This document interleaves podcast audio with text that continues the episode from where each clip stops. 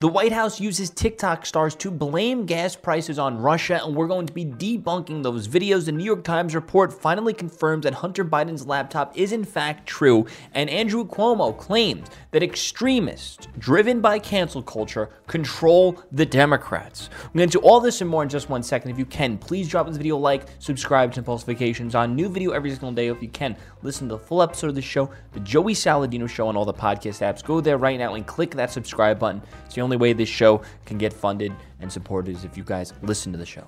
Let's get right at this. Why is gas so expensive, and why is the United States inflation rate at a 4-time decade high? I had the opportunity to ask the White House why gas down the street is $7, and here's what they said. The obvious reason. So real quick, first off, good for this girl. She's 18 years old, got invited to a White House call to, to promote a bunch of propaganda, but we're going to debunk everything that the White House is promoting with this agenda. We're getting out of a 2-year pandemic. When use goes up, price goes up. But the So one of the reasons she's saying is because we're getting out of the pandemic. That's the reason why prices are going up. This is failing to even mention the fact that it was Democrats were the ones that locked down the country that resulted in the impending economic doom that we're dealing with right now. The call was predominantly about Ukraine and Russia, so how does that relate? Russia is one of the top 3 producers of oil, and it is actually their number 1 revenue source. Now, with Putin starting this horrific fight between Ukraine and Russia, nobody wants to work with him and do international trade. So, with people being scared of war and limited resources, prices are bound to go up as well. For the people who can't pay $7 for a gallon of gas, there's an app called Gas Buddy that shows you the cheapest gas near you, as well as a link in my bio to donate to the misplaced refugees of Ukraine. Jeez. See, this is part of the White House's propaganda and the mainstream media's propaganda to blame what we're experiencing right now on Putin. Okay? So let's read. Libs of TikTok. The White House told the TikTok influencers who were invited to a Zoom call to blame the high gas prices on Putin. So the Biden administration has begun using TikTok influencers to spread messages about Russia's invasion of Ukraine and rising gas prices. So the White House recently held a call between officials of approximately 30 internet stars, who then went online to share the information that they have received. One of these influencers is this girl. She's 18 years old with 10 million followers on TikTok, posted a video a few days after the call. The question is, why is gas so expensive? Now, it's really weird because all this girl does is like TikTok dances, and then all of a sudden she's talking about politics. I wonder if this was a paid-for thing by the White House, or if the White House is just using, I guess, their influence to like, hey, can you do this for me? It's like, who's going to say no to the White House, type of thing? Obviously, we would, but you get my gist. So why is gas so expensive, and why is the United States inflation rate at a 4-time decade high, she said in her video. I had the opportunity to ask the White House why gas down the street is $7. Here's what they said. She claimed that the first obvious reason is that demand is going up as COVID-19 pandemic slows down and traveling resumes.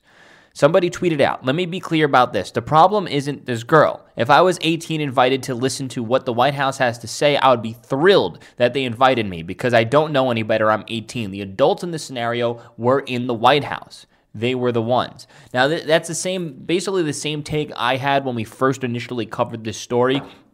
Back when we didn't actually cover what the content was, that's the same take I had. So I second that. But the call was predominantly about Ukraine and Russia.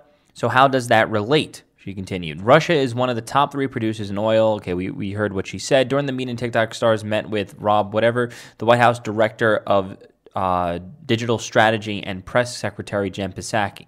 Flattery said that the influencers' reach was a critical, important avenue to the American public.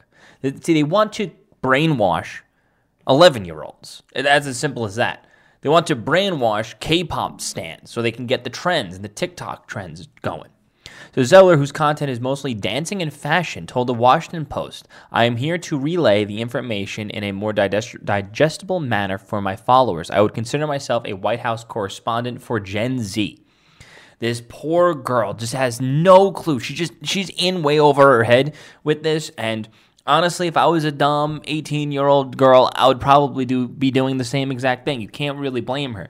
I mean, that one tweet said it best. It's the adults that are in charge were the ones in the White House. promoting this BS, using these kids' platforms to promote their BS to other kids, to brainwash other kids. And I'm actually hoping that this is probably going to do more harm than good for the Democrats, because people are seeing how big and how they're trying to expand their false narrative and their influence to this demographic and this group, where the people who are brain dead and just going to blindly listen to what they say are going to be brain dead and blindly listen to what is said and told to them. But this might actually start awakening more people to question narratives. Every single day, hey, listen, every single day people are taking the red pill. There's no such thing as taking the blue pill. You can only see the light. So the New York Times report finally confirms Hunter Biden's laptop. So let us read. The existence of Hunter Biden's infamous laptop was confirmed in a report published by the New York Times about the federal probe into the son's tax filings. A congressman tweeted out, "The New York Times confirmed what we already know, that Hunter Biden's laptop and the damning evidence on it is real. The laptop was ditched at a Delaware repair shop in April 2019. The laptop hard drive contained a trove of messages, text messages, photos, and financial documents between Hunter Biden, his family, and business associates. The documents detailed how the president's son used his political leverage in the overseas business dealings." The FBI seized the device and the hard drive on this. Okay, whatever. We get the whole gist. Those emails were obtained by the New York Times from a cache of files that appeared to have come from the laptop abandoned by Mr. Biden in the Delaware repair shop. The email and the others in the cache identified. Okay, whatever. In October 2020, the Times suggested that there was no meeting between Joe Biden and an official from Burisma, the Ukrainian gas company, for which Hunter was a board member. In the new report, the Times said the meeting likely did happen. Let's see what else. On another occasion, the Times said the laptop information was purported shared a letter from former Democrat officials who said that the Russian disinformation and called it unsubstantiated. So they called this Russian disinformation.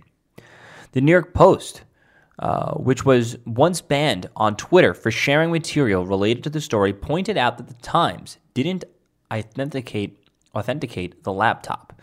Unlike the Post reporting, which detailed exactly how we got the files and where they came from, the Times does a hand wave to anonymous sources.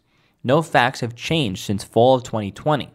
They knew the laptop was real from the start, said the Post. Hunter Biden has been under investigation for failing to pay taxes for years. And the Times report also revealed that he paid off a tax liability of over $1 million. Now, here's the thing. We all knew this was true. We've all said it was true. People on the left went, la, la, la, la, it's fake, it's Russian disinformation. That's their go-to. If it's something they don't like, just blame Russia, okay? I don't really see them blaming China too much. I see them mostly going after Russia. And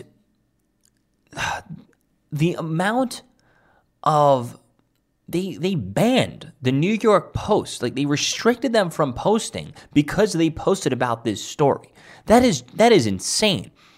They went above and beyond to make sure that this story would not really get out there, would not be talked about, would not be part of the conversation for the 2020 election. In my opinion, that's borderline criminal. There might be a way, freedom of the press, freedom of speech thing, obviously, But what they're doing, if you think about it, is borderline criminal. They're purposely trying to censor and withhold evidence that would have possibly have changed the outcome of the election. And I believe even after the election, there was polls done saying that, if they knew about the laptop or if they had it confirmed that it was true, that they would have voted differently. Who knows if that would have made any actual difference, considering, the mail-in ballots were the safest, securest election in U.S. history. Who knows if that would have actually made any difference, but it's possible. And it's possible that they could have got a win on that by completely trying to censor this story and promoting it as fake news and false. But hey, we're obviously smarter than the average bear, so it's our job to share this content with others. Andrew Cuomo claims that extremists driven by cancel culture control the Democrats. Strange. First off, why is this guy even still going on, still trying to enter the spotlight? Seems like he might be trying to go scorched earth on the Democrats now, but who cares? But let's read it. First off, I don't know why, but this article by the New York Post has 1, 2, 3, 4, 5 writers on it. Don't know why. Maybe there's a reason for that. But let's read. Former Governor Andrew Cuomo on Thursday blasted fellow members of the Democrat Party for their radical positions and charged cancel culture during his second public appearance since resigning in disgrace last summer. The speech was Cuomo's latest attempt to spin his decision and step down under threat of impeachment amid several scandals. Okay, we all know about all the scandals. It seems like he is he's trying to do this to deflect from his own wrongdoing, saying the only reason why I'm out of here is because the Democrats are just bending the knee to cancel culture, which is one true, but also at the same time, it was virtually everybody on both sides saying Cuomo equals bad.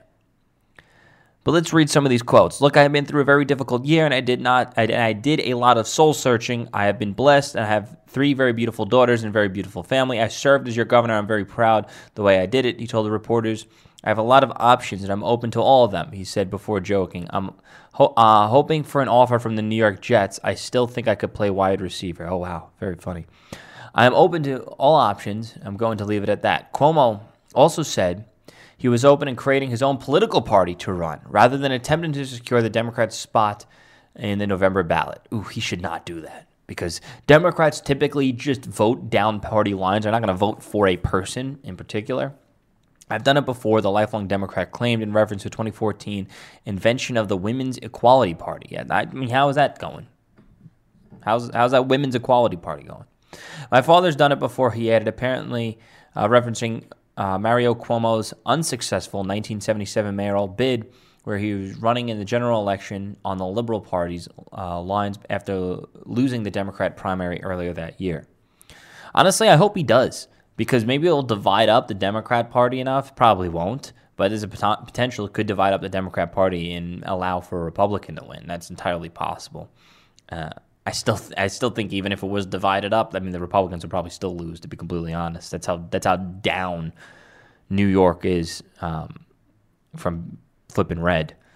During the speech, Cuomo repeatedly assumed a moderate posture, characterizing the defund the police position, elitism, and an alarming crime rate increased in the five boroughs. He also alternated between attempting to claim credit for bail reform as needed to, okay, we get it, okay. This is a pretty long article. I guess that's why there's 7 writers on it.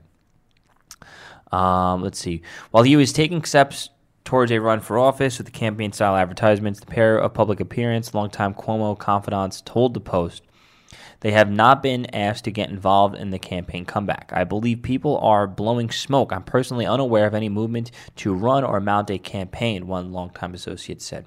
He's probably going to run. Another Cuomo associate said it's a hard argument that Cuomo's run for governor makes any sense. The deadline to file petitions to get on the ballot for the Democrat primary is April 7th. And the Cuomo's longtime pollsters campaign, okay, whatever, are working for the new governor. It's possible. Maybe he's kind of doing this as a kind of test, like a test run. Like, let's see how people respond to this and how if they're receptive to this or not. That's entirely possible. Then he's going to probably make a decision. Who knows? I hope he runs. It'll be interesting. It'll be probably loaded and filled with memes. It'll be great for some stories for me to cover. But anyway, guys, thank you for watching. If you can, listen to the Flips of the show, the Joey Saladino Show, on all the podcast apps. If you can, go there right now and click that subscribe button. On all the podcast apps, the Joey Saladino Show, you can just go type it in. Thank you guys so much for watching. Listen, peace out.